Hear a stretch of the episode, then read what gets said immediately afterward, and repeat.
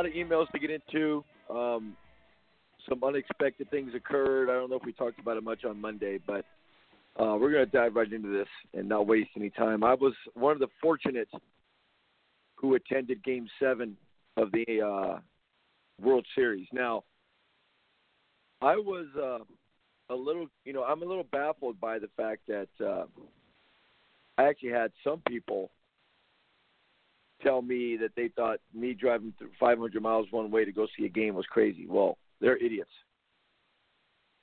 because that game was the single greatest game I've ever attended. And it was almost uh, life changing. And I, and I know you might think that's uh, insane, but I'm not joking around. I mean, that game was. Uh, I'm going to get into it big time here, but I'm telling you what, it, it was it was not only an epic game, but it was about the atmosphere. It was about uh,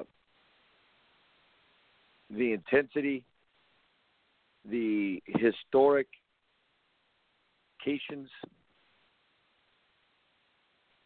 It was uh, unbelievable, and I know everyone's kind of saying that. Everyone's hopping on that bandwagon and talking about, you know, how how great a game it was, but it really was. And uh, to, to give you some background on what happened, I'm sitting at home. I have a great, you know, I have some great friends, obviously.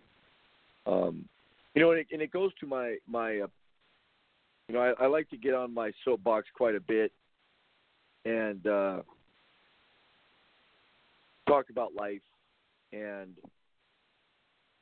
you know where where I think you should go with your life and what you should do with your life, and um, I've been very fortunate to have made a lot of decisions uh, with regards to my life, and you know I took a lot of chances. You know I, I could have uh, I could have taken the safe route and stayed in teaching and and not worried about you know trying to do what I love and and and not go out and take a chance and this way I would just be safe. You know, and, and just take the job and get your you know, benefits, put your time in. Um, but I didn't do that. You know, I, I was I was a teacher, and I was a teacher for 12 years. You know, I had some money put in, and I still have a little bit of money saved on that. But uh, I could have put in another five, and then got out, and I I just couldn't do it. It, it wasn't fun anymore. It wasn't. Uh, it was too political and I decided to make a change. And I, I went into this coaching thing full time without a real, you know, without a lot of things set in stone. I kind of just went and winged it.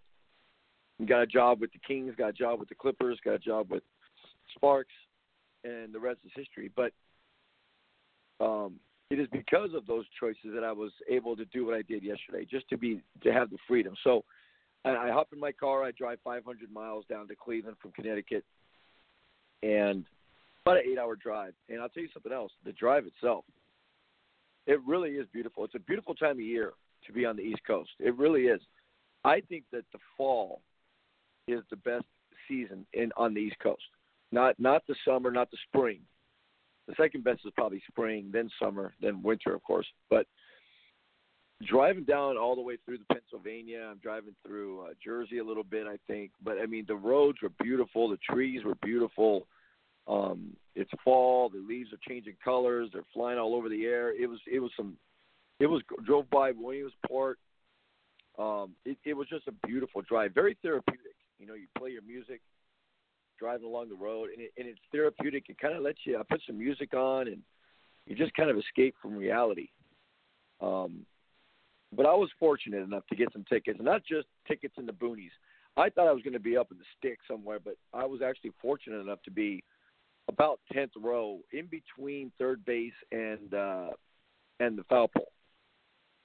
and beautiful seats, perfect seats, kind of foul ball alley, and only about I, I think we were letter H. So that's how deep we were from A to H. And uh, another thing that kind of surprised me, well, I'll get into this, but uh, so I'm driving the, the, the time it takes me to get down there. I left about four in the morning, got there at about one in the afternoon, got to meet with my people and some great people I met with, and obviously the Vedases are the ones that are responsible for me even going to this thing. So I met them at their house, went and got a great corned beef sandwich down there at Corky and Lenny's, a real famous place out there in Cleveland, and um, got to hang out a little bit at the home before we headed out there. We got to the game a couple hours early, and it was already a zoo. It was already chaotic. I don't think anybody showed up to that game at game time. I don't, I don't think one fan showed up after 7 p.m. and the game started at 8. I, I it, it was packed to the gills, out in front, in the bars. We parked at about six, and it took us till 6:30 to get in there. It was just jam packed. There was no parking. Parking was 50, 60 bucks a pop. Everybody was paying it. You tried to walk into the stadium. Um, it, it was chaotic at six. I went to the gift shop. Went to the, you know, you just couldn't move. And and I guess it was kind of disappointing, but because uh, I was kind of rooting for the Indians, I'll tell you why. But um, it, it was about a 60-40 split on Indians fans to Cubs fans. It, it's ridiculous. But it, it was intense as soon as you walked in. Now, the reason why I was rooting for the for the Indians, couple reasons. Number one, uh, I, I go to Cleveland a lot. My friends and family live there, kind of. They're, they're they're they're friends of mine, but they're like family, and I and I root for them for that reason. Um, but I love I love the city of Cleveland for the underdog. And let me let me make this fact because some people seem to seem to be confused and seem to forget this fact regarding the Cleveland Indians. There's not, in my opinion, there is not one player on the Cleveland Indians roster in that World Series that could start for the Cubs. Not one. The Cubs are better at every single position. And Kluber might be the fourth starter on the on the on the Cubs. I mean, with Lester and Hendricks and Arrieta, he'd be number four. He'd be right, barely had a Lackey, as good as he is. There is not one player on that Indians roster that could start for the Cubs. First base is a blowout. I think second base is the only base is the only position that's kind of close. I'm not a big Baez fan, although everybody else is, um, and I like Kipnis. Lindor's pretty good for the Indians. He's probably their best player. But Addison Russell's going to start over him. Third base is a blowout. Left field's a blowout with Zobrist. Heyward's a bust starting over Heyward, but there's not one Cleveland Indian that could start for the Cubs.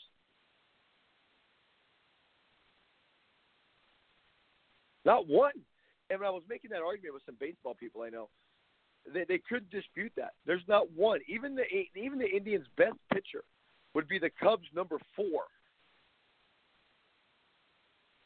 The Cubs have the second highest payroll in baseball. They are a juggernaut. They are young. They are going to be back for years and years and years. This was it for the Indians. This was it. There's no other recourse. They're not. They're not. Uh, I said on the air on Monday that I thought the Cubs were still going to win it and I was right because I looked at the matchups, and Arrieta was a matchup blowout in Game Six, and I thought Hendricks was was a blowout because of the fact that Kluber's coming off two uh, two consecutive games on three days rest.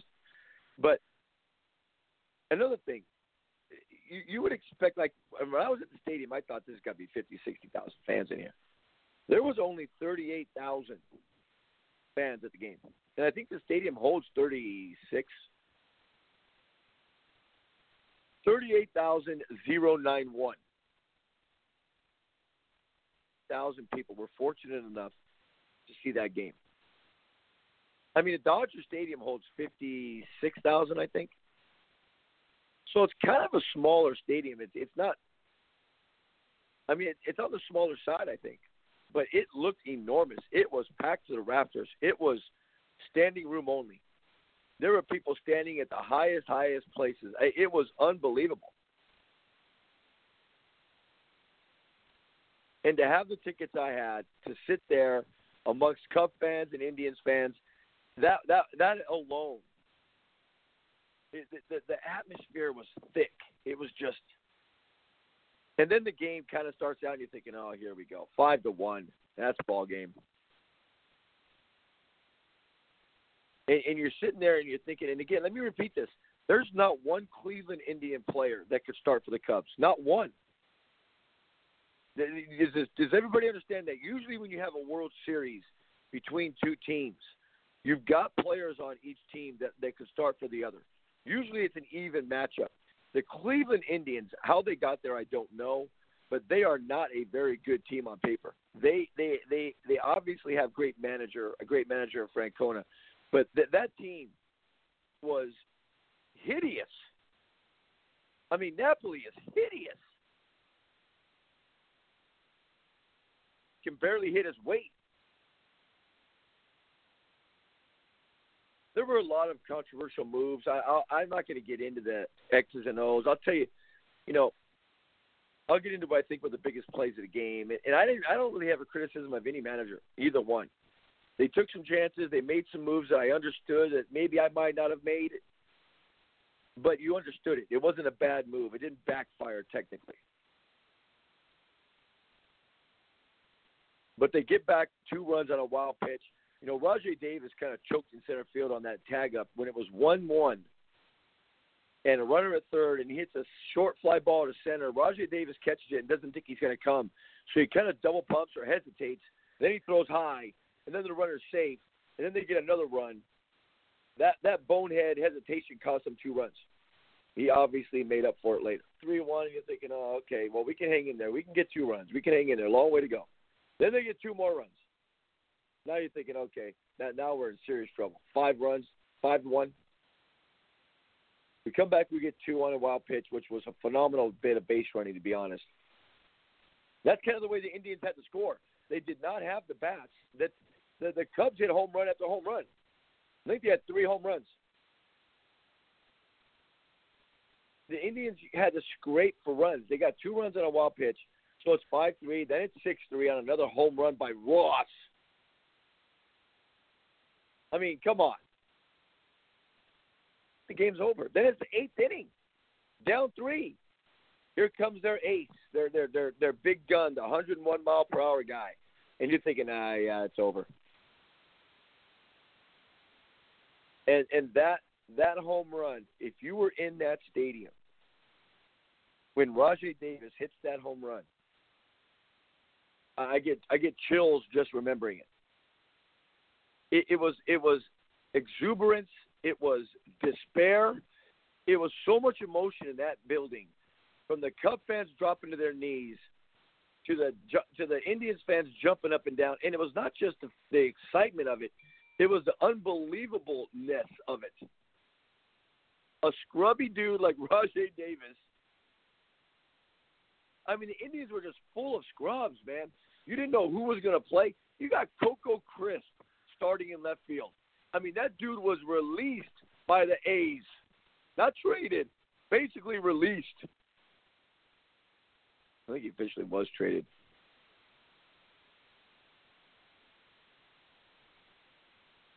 I mean, you, you, you they, they have some. They had a trade made for Lucroy, who was who was an All Star catcher. and he turned it down. And the, and the and the Indians were in first place at the time. Yes, it was a trade. So I, I, I mean, basically they they were going to release him, and they ended up trading him. But you got you got guys. Coco Crisp has been in the league for like I don't know 150 years, and he's not very good.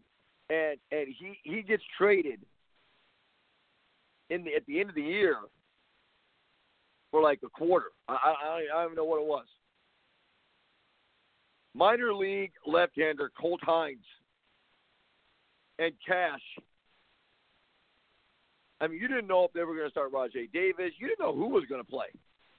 The only guys you knew were going to be in there were going to be Kipnis and Lindor, probably. Everyone else, you just had no idea.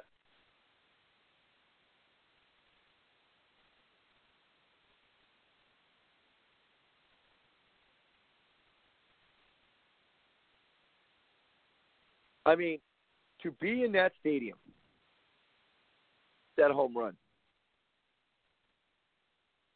it was you, you thought you, you you almost did a double take. Like when he hit it, I remember just doing a flinch, like whoa, whoa, whoa. Like I, I think we all thought it was going foul. And when that thing cleared the fence, it, it was bedlam. I tried to video it, and, and the, the stadium was shaking. I couldn't really control the camera. It was unbelievable.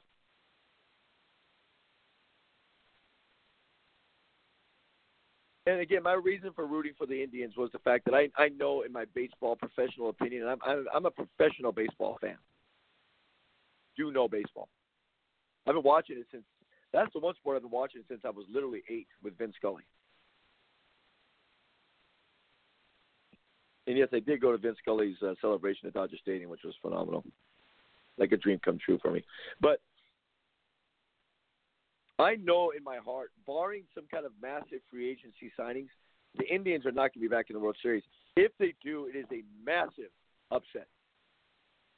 I mean, you got to put the Red Sox ahead of them next year because they're going to buy more players with all the money they've got. The Yankees are going to be back. The Blue Jays, the it, the the Orioles, the Rangers, the Tigers.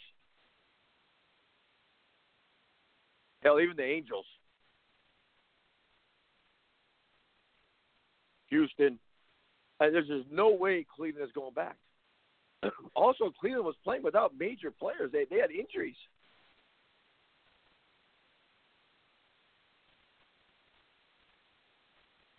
I mean, Brantley, arguably one of their top players. Michael Brantley's one of their main guys. He's been out all year. And the Indians, even though they didn't have players that could play for the Cubs, the injuries were just brutal.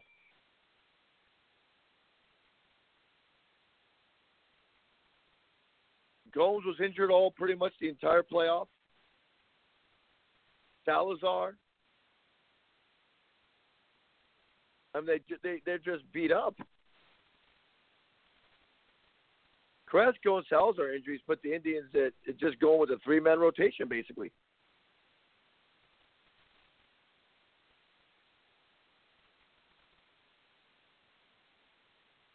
Gomes was hideous. Let's not get into it, but losing him wasn't the end of the world.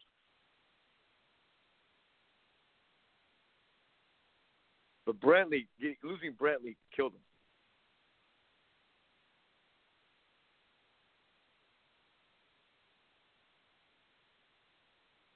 But that home run was was it was that game was so emotional. And now getting into the strategy of the game, I knew they had to score in the bottom of the ninth, and they had the numbers one, two, and three batters coming up, and they didn't do it. And I knew that the game was over because the Cubs were coming up with Schwarber, who, by the way, he wasn't even going to be on the roster. He was a last-minute addition, and man, did that not pan out. He was the key to that whole series because he gave them that extra stick that just extended that lineup. But he gets a hit, and the key to the game, the, the most important play of the entire game – was when he pinch ran for Schwarber. Uh, Kris Bryant hits a deep fly ball to center, almost hits it out, and he tags up and goes to second. That that was an enormous play. If he doesn't tag up and go to second, then you don't have to walk Rizzo. And then you just pitch to Rizzo. He might hit into a double play, inning over. He tags up, takes second, then they walk Rizzo, and then Zobrist gets the hit, and then the rest is history. Some of the moves, you know, the one move I didn't like that Francona made that was still not a bad move, but with a runner at third and one out, I believe, in the top of the ninth. He takes out Coco Crisp, and he brings in Martinez, I think is his name, and he's a he's a better arm, and he did it for the right reasons. I mean, okay, if he hits a fly ball, I need all three outfielders to have a great arm. What I would have done, knowing that Martinez was such a light stick and Coco Crisp had been coming through most, you know, he had been coming through. Uh, I would have just, you know, left Coco Crisp in left and just rolled dice and hoped that I could tell my pitcher to not allow this guy to pull it. It was Baez at the plate to not allow him to pull it because I don't want to hit the Coco Crisp because he's got a weak arm. And then for some unexplicable reason, Baez bunts on a full count pitch. I, I'm just baffled by that play.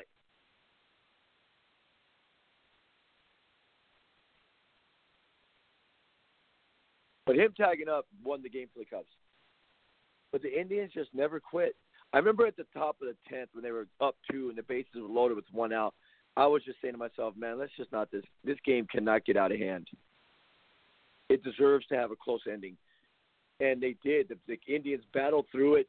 They didn't score any more runs. Then in the bottom of the tenth, they get a run back, and they have the winning run at the plate, tying run on base. And who was at bat? Martinez in Coco Crisp's spot. So again, it was a very difficult decision. I understood the decision.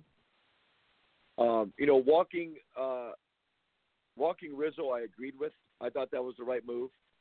He had Zobrist with I think it was a two-two count, and he was just up there to protect the plate like a professional hitter, and he squibs it inside the third baseline. I mean that that that's disappointing. He didn't get around on it. It wasn't a good swing, and he just got lucky. Well, you get lucky, but you know what I mean.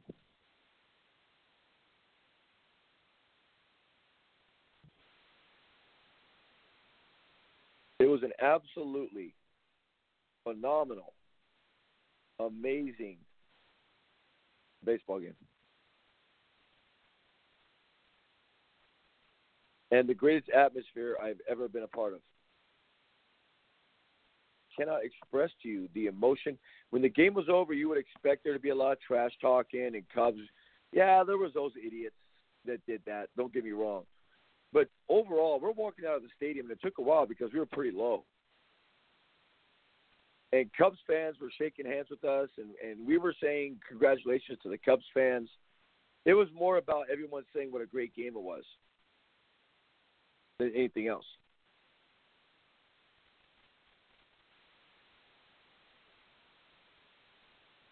And that, that was that's respect.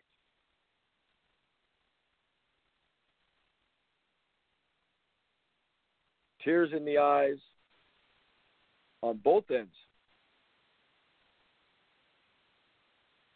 And I've been to, I don't know, I mean, literally, I've been to, I mean, I can't even tell you, I've been to thousands of sporting events in my lifetime. Thousands and that that topped them all. Obviously, on paper, you're thinking, okay, that's obvious. I mean, it's a Game Seven. It's a Major League Baseball World Series Game Seven. But the teams that were involved, Cation, the Cubs, the history of it, they kind of gave it as a given, but the game matched it. That was what made it. The game matched the obviousness of it. And, I, the only thing that could have been better was if that dude hits that, that two-run jack in the bottom of the tenth. That that would have made it to the point where I I don't think anybody would have left the stadium. I think they, we'd all still be there. Was unbelievably emotional. I'm a little burned out of the Cubs fans already, though. Some of the celebrity types, they can shut their mouth.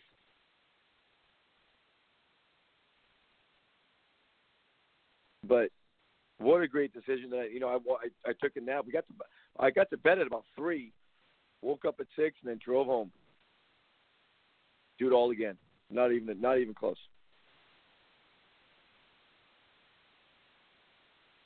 So again, thanks to, to my brother Rob for hooking me up. But what a what a great way to end the year. And just moving forward, you know, looking at some of the decisions that are going to be made, I, I don't even know who the free agents are.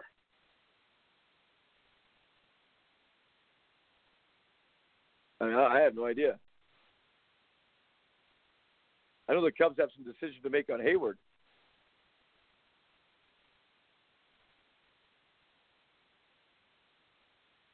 I think it was like 140 free agents.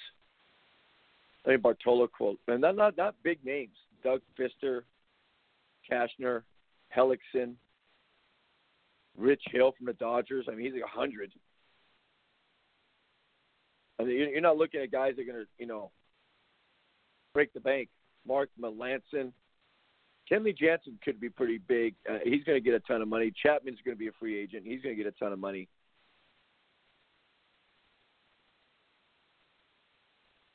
We'll see where those two guys end up. You would think the Dodgers, with the money they've got, would re-sign Jansen. That's not a lot of great quality pitching. It's not a great year for free agency in general. Cespedes is going to be available. I don't, I don't think he's a world breaker. Encarnacion is going to be available. Justin Turner from the Dodgers. You would think the Dodgers are going to resign both those guys, but you never know. Trumbo, who's just a home run hitter, can't do much else. Ian Desmond's overrated. Apparently, he's going to resign anyways. Wilson Ramos, the catcher from the Nationals, he's not very good. Fowler is going to go somewhere. Reddick, that's that's a hideous class of free agents. More at trades than anything else.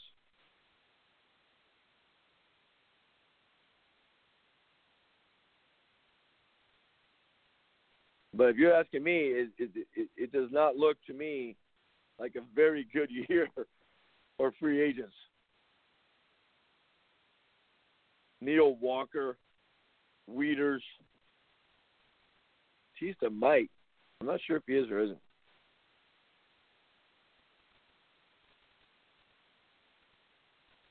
So if you think you're going to go out in a free agency and set your team, you're not. But you could you could really fill some gaps. But Encarnacion is 34. I mean, Cespedes is 31. Desmond 31. Trumbo 31. Bautista 36. Turner 32. Fowler 31. Josh Reddick's hideous 30. Wieters could fill some roles because he's a pretty good catcher. But Neil Walker, surgery of all things. So the free agent class is extremely weak. The Cubs are solid. They don't need anything. Cubs need nothing. Maybe catcher. But their pitching is set. They got to continue to get that. They need to re-sign Chapman or re-sign another. They'll probably re-sign Chapman because their roster's set. They got they have a logjam in the outfield. You can put Zobrist back in second base if you want, because I, I don't like Baez, but keep Baez in second, keep Zobrist in left, have Heyward come off the bench. I'd rather put Heyward in left. You know, then you can stick Schwarber in right, and then you can put Zobrist at second, and then have Baez as a as a utility man, relief man.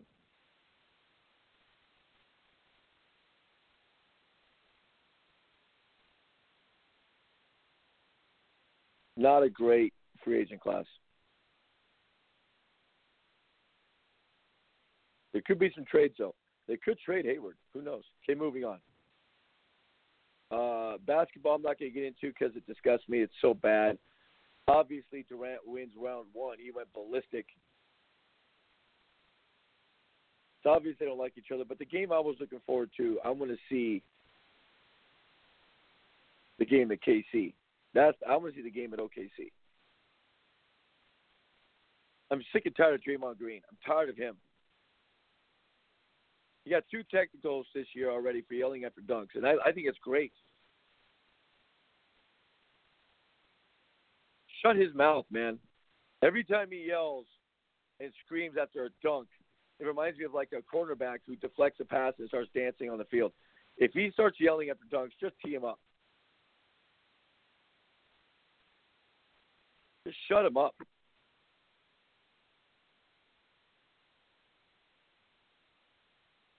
Cade, Steve Kerr comes to KD's defense. Screw KD. Uh, uh, Westbrook came off a back to back. I didn't think they could win that game, anyways. But Durant's talking a lot of trash now.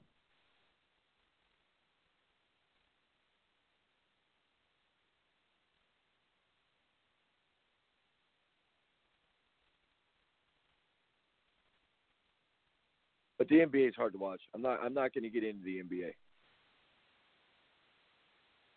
Let's move to some fun sports like we're going to have this weekend. There's a couple good games. Not a, not a great weekend for college football. Last night we had some decent games. Western Michigan, who is not the 23rd best team in the country, by the way, but they are undefeated, I think. Uh, they won on, I think, Tuesday. Last night, uh, not last night, but Wednesday, Oklahoma beats Iowa State, I believe, by 10. I don't know what's going on. Colorado beat UCLA 20 to 10.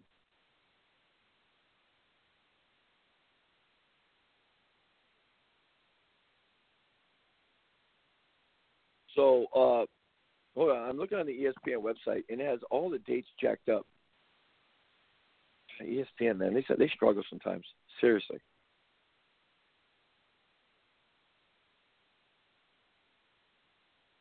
Saturday's games. There's usually great games on each level, meaning at, you know, at 12, at three, at seven, and eight. Not uh, not this week. We're going to come down to the evening games. I think this Alabama LSU game is going to be closer than people think. I don't think it's going to be a blowout. I am not. Uh, I'm not here to be one of the few that say that Alabama is is by far and away going to just dominate everybody. Now LSU's ranked 13, even though they've gotten some hideous results this year.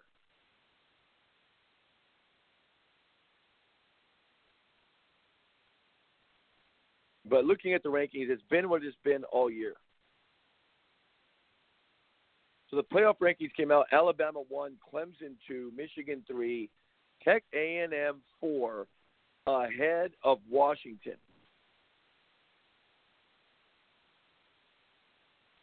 That's the shocker.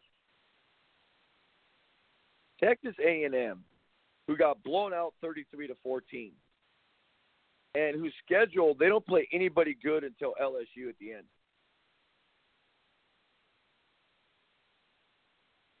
There's no way, in my opinion, that A&M can remain at that position.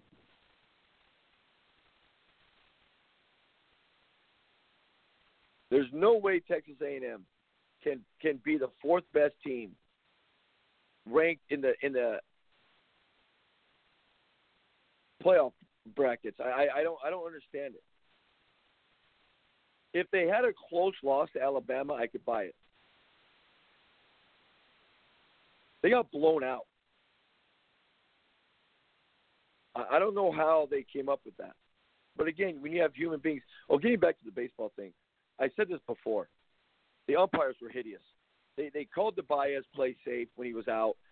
I mean, they called him out when he was safe. Uh, when Baez drops the ball at second base. I, I really don't understand how bad the umpiring can be. It, it, I don't understand how it's this bad. It is hideously bad.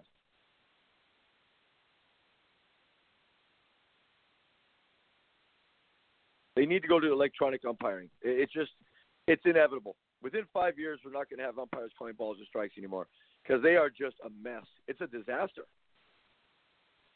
I think they're taking bets. But getting back to the college football playoff rankings, Washington undefeated at five, Ohio State six, Louisville seven, Wisconsin eight, Auburn nine, Nebraska ten. Now Nebraska plays Ohio State this week, so that's going to take care of one of those two teams. One of those teams is done after Saturday night. Alabama can lose and still be in the top four. LSU is number 13. If LSU wins that game, they're going to propel themselves into about the number seven or six ranking. Clemson winning that game on on over the weekend keeps them into the playoffs. They're going to make it to the playoffs. The winner of Michigan Ohio State makes it in. And according to these rankings, if they were to stay true, Texas A&M is locked in. They're not going to play the SEC championship game, so they just got to finish out their schedule. They got to beat LSU at the end of the year, and they're in. And it's at home against LSU after Thanksgiving, I believe. Before that, they have uh, like New Mexico State. No, they already played them. Mississippi State, Mississippi, and Texas San Antonio.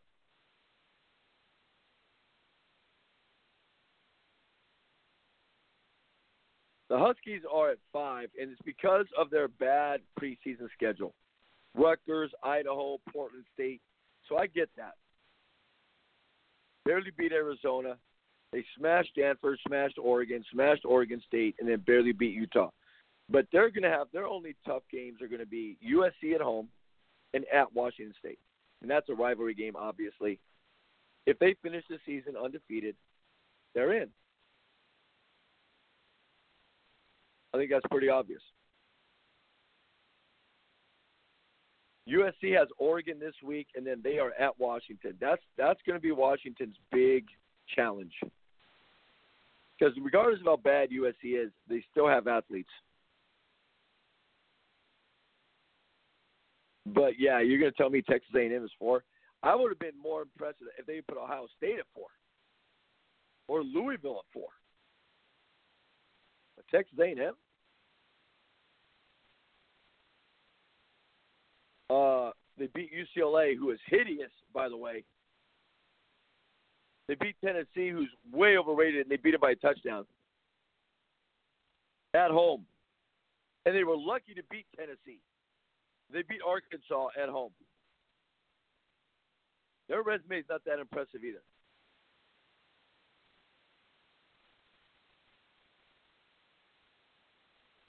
I'm just confused by that.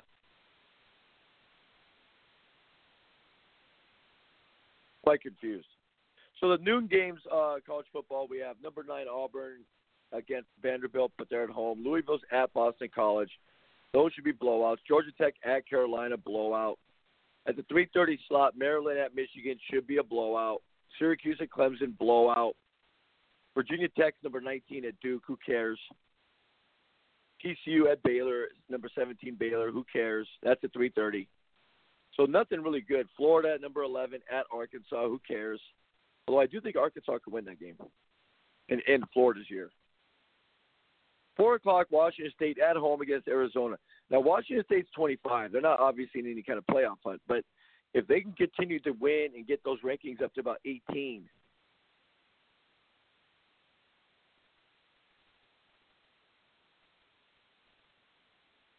then that's going to be a bigger, impressive win for Washington. Seven o'clock, Florida State at NC State. Who cares? NC State's pretty good though done. Their their season's got to be over. They might come in there dejected and get smashed. Kansas at West Virginia. Kansas could be the worst football team in college football. Iowa at number 12, Penn State. Penn State is all the way up to 12.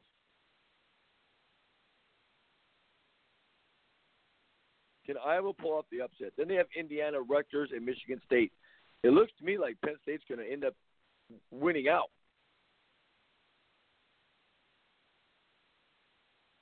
they'll have just two losses. And they'll be a top 10 team, which is ridiculous. Games Alabama at LSU, 8 o'clock on CBS. Nebraska at Ohio State, 8 o'clock ABC. Two massive games, both at 8 o'clock, so you kind of have the morning off. Now, maybe there's a massive upset in there somewhere. Washington, number five, is at Cal. Obviously, they can't lose, or they're done, or they can't even really have a close win. But there's your college football standings. NFL. Atlanta, I think Atlanta's a playoff team, but they blew out Tampa. Game wasn't even as close as the score. That Ryan's having a pretty good year. On ESPN, if you go to ESPN.com, they have the uh, Cowboys and, and Browns playing on Saturday. and Philly plays the Giants on Saturday both at 12 a.m. Eastern. Welcome to ESPN.com. With all the money ESPN has, you think they'd have somebody that can make a competent website? I don't even know if those guys are even playing. Who knows? Well, because of the six teams that are on byes. No Patriots, no Arizona, no Redskins, no Houston, no Cincinnati, no Chicago. By the way, I got a question. Uh, should the Indians change their name because it's politically incorrect? Well, then if that's the case, and I, I understand it, okay, I get it. But then is is let me ask you this: Is uh, if you're the Wyoming Cowboys, is that politically incorrect? Because you're a cowboy. I mean, Cowboys got to be, you got you got to get rid of that name too, right? Well, what about if you're a member of PETA? You, you can't call them an animal. You can't say Nittany Lions. That's that's that's biased towards animals. I mean, it's just it's just getting out of hand. Just my opinion.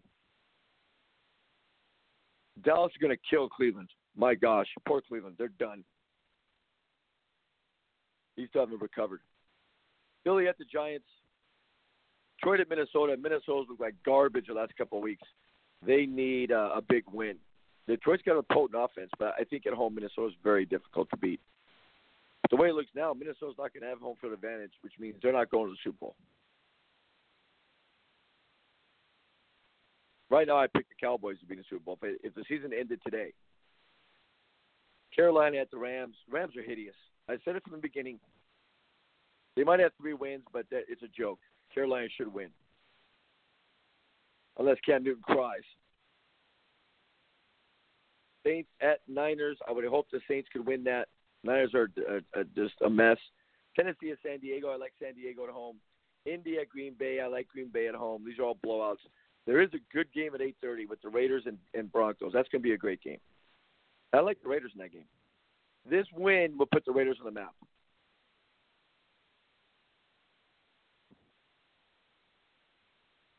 If the Raiders lose, then they are what they always have been.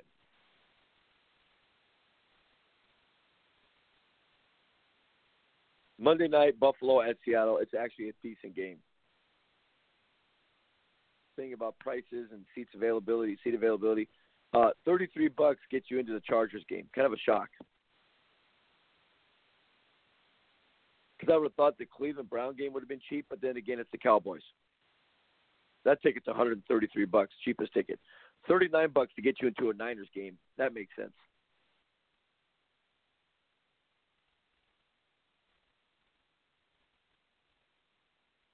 Two hundred twelve bucks to get you into that Raider game. Hundred ninety four bucks to get you into Green Bay. Hundred and seventy nine bucks to get you into that Giant game against the Eagles. Those are all the cheapest tickets available. 115 bucks in Minnesota. 139 bucks in Seattle. The game with the most seats available. The Rams. Yeah, that makes sense. You get into that game for 62 bucks.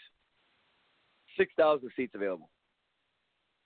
4,500 available in San Diego and San Francisco. Only 900 left in Green Bay. That's normal. But it, it is a slow week with all the byes. I, I'm not a big fan of the byes. Sherman's very opinionated. He says the league has got low ratings because it's not fun. Oh, okay. The reason why there's a low ratings this year in the NFL, lower than normal, because the teams suck and the referees call too many penalties. That's why. The game's a disgusting mess. It takes an hour and a half to get through the penalties alone.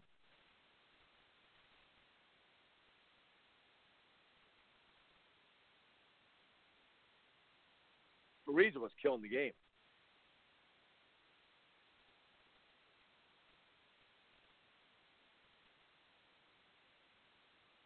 So there's that. There's that theory.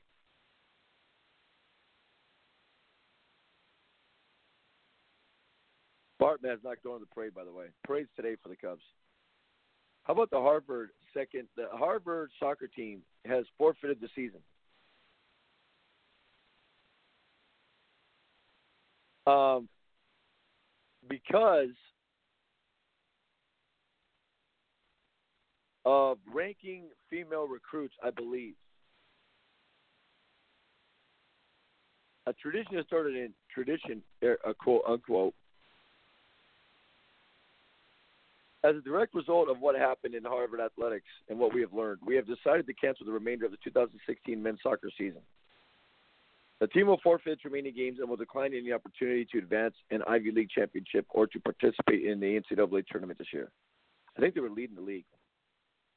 School's been investigating a document that is circulated by the 2012 men's soccer team. The document, which comprised sexual comments about members of the women's soccer team was uncovered last week by the Harvard Crimson.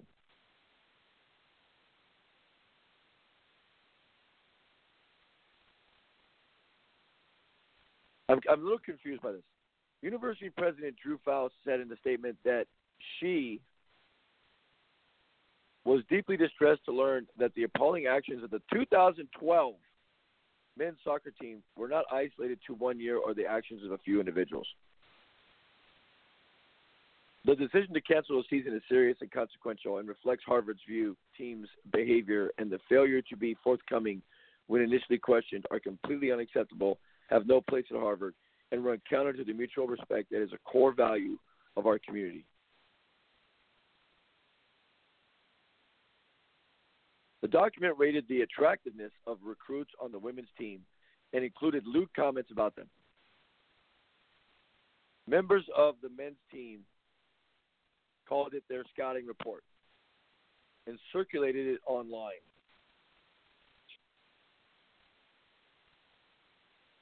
So the game, the, the season's over for them. And if they would have beaten Columbia on Saturday, they would, have clinched an automatic NCAA bid for Harvard. Now it's all over. It's the world we live in, man. You got to know that, guys. You just got to know it. Even if you're joking around, just doesn't work that way. Lesson learned, I hope. Well, that's all I've got. I'm not going to get into it much more. I'm still buzzing from the uh, game seven. I, I, I just can't. I'm still like a little affected by it, to be honest with you.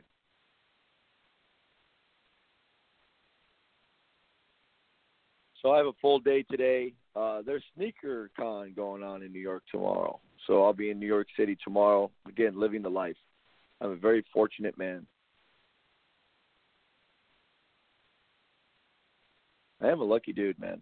Go where I want, when I want. I'll be in London soon, going to Greece, Hawaii, Alaska. It's a great life. I'm not complaining.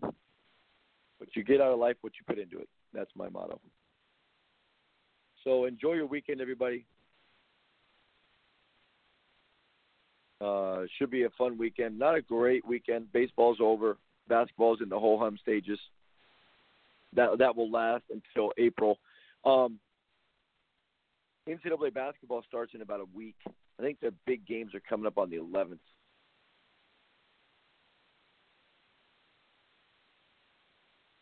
So that that'll be some joy back into my life. NFL's down. College football is always going to be great. That's one thing about college football. It's almost always great. NFL is a whole hum year. I mean, if the, if the Patriots don't win it this year, they're never going to win another one. I mean, the the whole league is way down. And I think if you had to say right now who's going to be in it, you'd have to say New England, Dallas, and that would be a ratings bonanza. Um, but you got NFL, college football. You got a little bit of hockey in there. I'll get into hockey later. NBA action. Another week to endure before college basketball gets here. Then we get a little more fun. College football, college basketball bring life back into us. But thank you to the Indians. Thank you to the Cubs. Great, great World Series. The games weren't really all that great until Game Seven. I think was it game three where they the I think the Indians won one zero. That was probably the other good game. Game five was good too, the three two game. All right, like I said, that's all I've got. If you want to follow me on Twitter uh, at Coach Dave Taylor. Subscribe to the podcast on iTunes. Get real with Coach Dave Taylor. You can subscribe to the podcast. Um, keep the emails coming. Coach Dave Taylor at yahoo.com. Don't drink and drive. Don't text and drive. I'm going to leave you with a song off the website, yobigbro.com. Corey Heights, a sponsor of the program. Song called Dopamine by Dive. Isn't dopamine like a drug? Who knows? Don't drink and drive, man. Don't text and drive. Be smart. Make a difference in someone's life. Enjoy your life, everybody. if you don't enjoy your life, if you're not having fun, if you're just doing the grind and you're working every day to make the money, but you're not really happy, get, make a change. Trust me. I'd rather be happy and live five less years than be miserable living five more years. It, it, it live your life every day. All right, everybody, I'm out. Be good.